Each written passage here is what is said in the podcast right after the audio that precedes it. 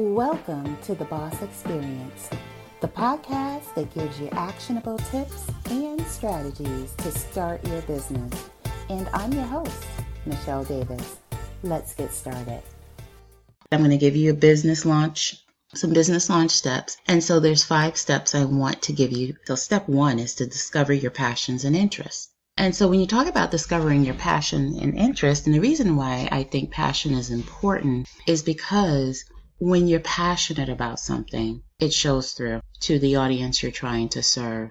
And also, when you're passionate about something, you're going to have a connection to what you sell. A lot of entrepreneurs make the mistake of kind of jumping on what's trendy, what they think will sell fast, or they think they have to learn something new just to get started in business. And really when you do all those things number one just because something's trendy doesn't mean it's sustainable so you may make some make money in the short run but you know you don't have a sustainable business for the long term and when you launch a business based, solely based on profitability or what your perception is about profitability you know, you're really setting yourself up to not know much about what it is you're selling and you're not really building a business with a firm foundation. And so when you tap into what you know, your skills, your experience, you know, looking looking at what you've overcome and everything that you've developed over the years and your abilities that you've, you know, come through the ranks, you know, through your job or through life. Those are your skills. No one can take those things away from you.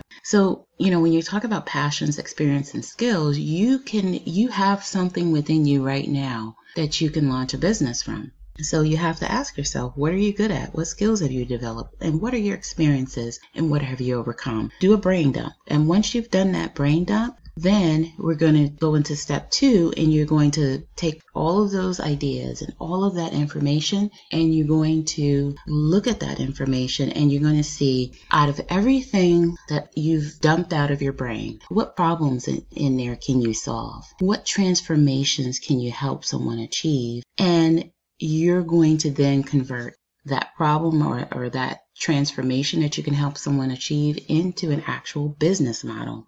And when I say a business model, are you going to start a coaching program?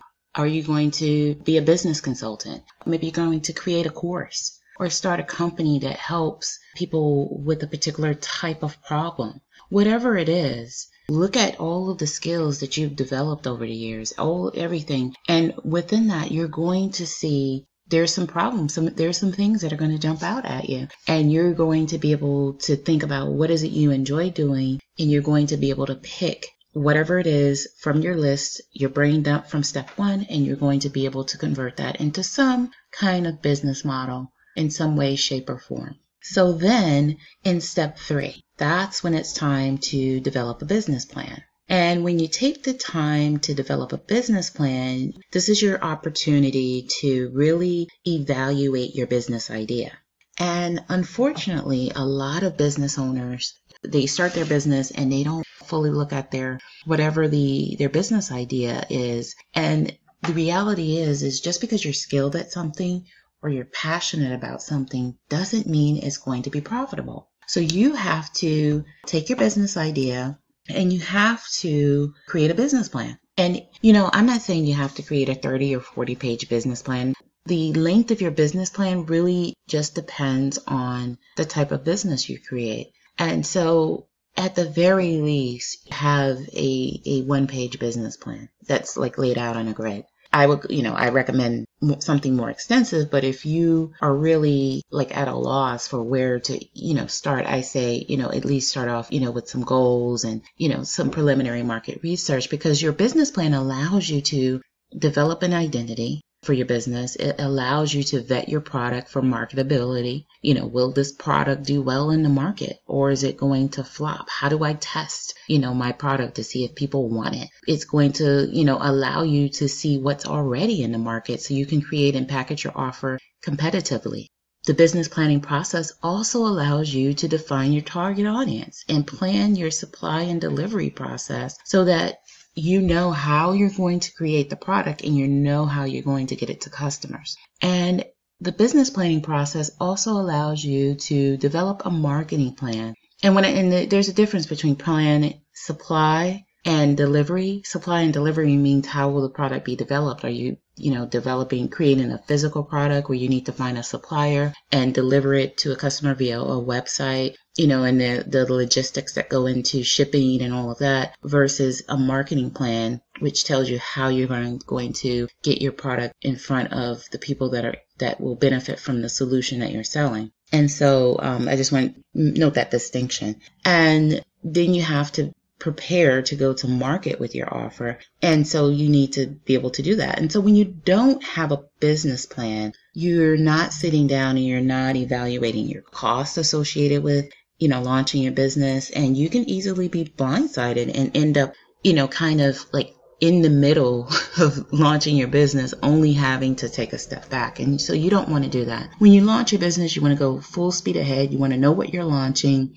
and you you want to anticipate any challenges that you may face. And the best way to do that is to go through the process of developing a business plan. So step 4 to starting your business create your launch plan. How do you launch your business? Now that you've gone through step one where you are identifying, you know, what you're skilled at, passionate about, you know, the, the problems you can solve to step two, taking those problems and turning them into an actual business model. Step three, which is creating a business plan and vetting your product or service out, making sure it's it's marketable and profitable. And now we're talking about step four. Now that you've done all those things, how do you actually get this product out? To the market and in front of people so they can actually buy it. So you need to think about in this step, like what do you need to prepare for your business launch. You know, you need to, you know, of course, have a process for how you're going to, you know, where will customers go to learn more about you and your business and your product? How will you showcase your product? How will you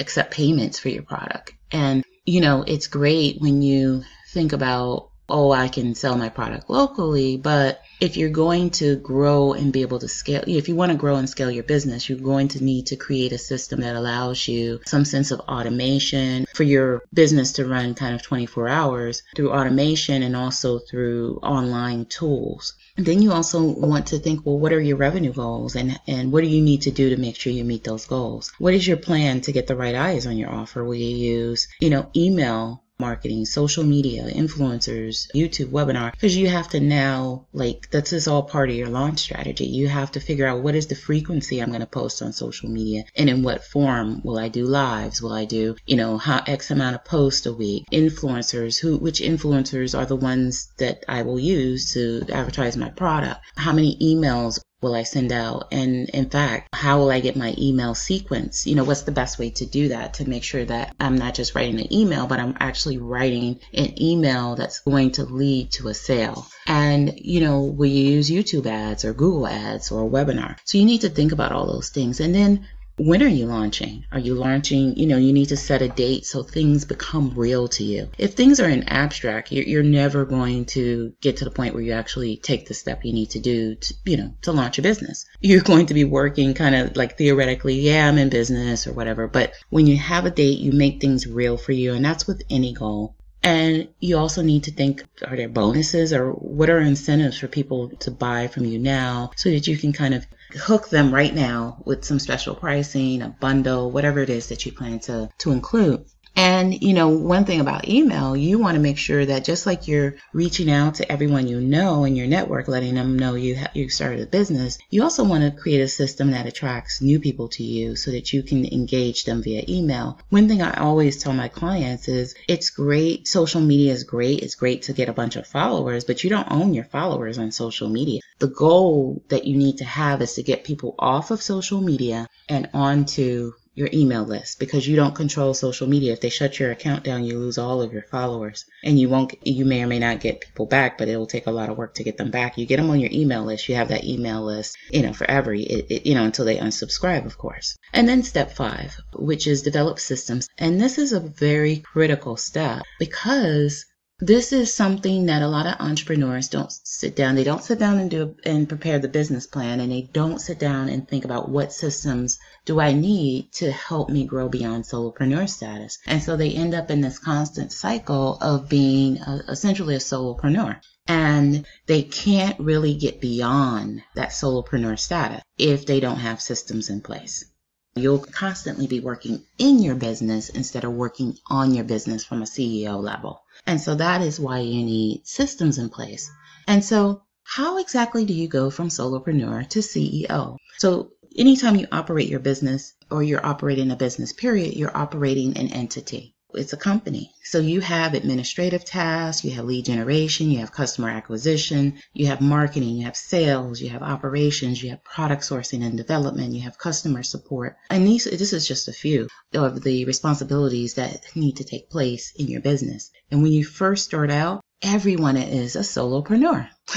everyone. So yes, you need to start off as a solopreneur and you never want to hire a team too early simply because if you do that, you never gave yourself enough time to learn what works in your business and what systems you need that, that are that need to help your, your business function. And so all of these things, yes, in the beginning you need to be willing to do it. And as you're doing it, you need to develop standard operating procedures for doing it. Then you need to evaluate what's working, what's not, what you need to change before you pass those things off to anyone. Because the key to being able to scale beyond solopreneur status is being able to establish systems and have a team replicate your result. And you cannot do that if you don't even know like how to acquire a customer, how to do your own sales call, as the CEO, you need to train your team to be able to do that. That's how you build a really high functioning team is you teach them how to replicate your results, but you have to know how to get the results on your own first. And that is probably the number one mistake that I see business owners make. They want to hire someone to do all those things they don't know how to do. And, you know, when that person leaves or something happens with that team member, they don't know how to pick up the pieces for whatever that job was to train someone else. So definitely you want to be able to learn things on your own and be able to really be able to be in charge of your training. Thank you for listening to the Boss Experience podcast. Don't forget to subscribe, leave a review, and watch my next episode. Take care and be well.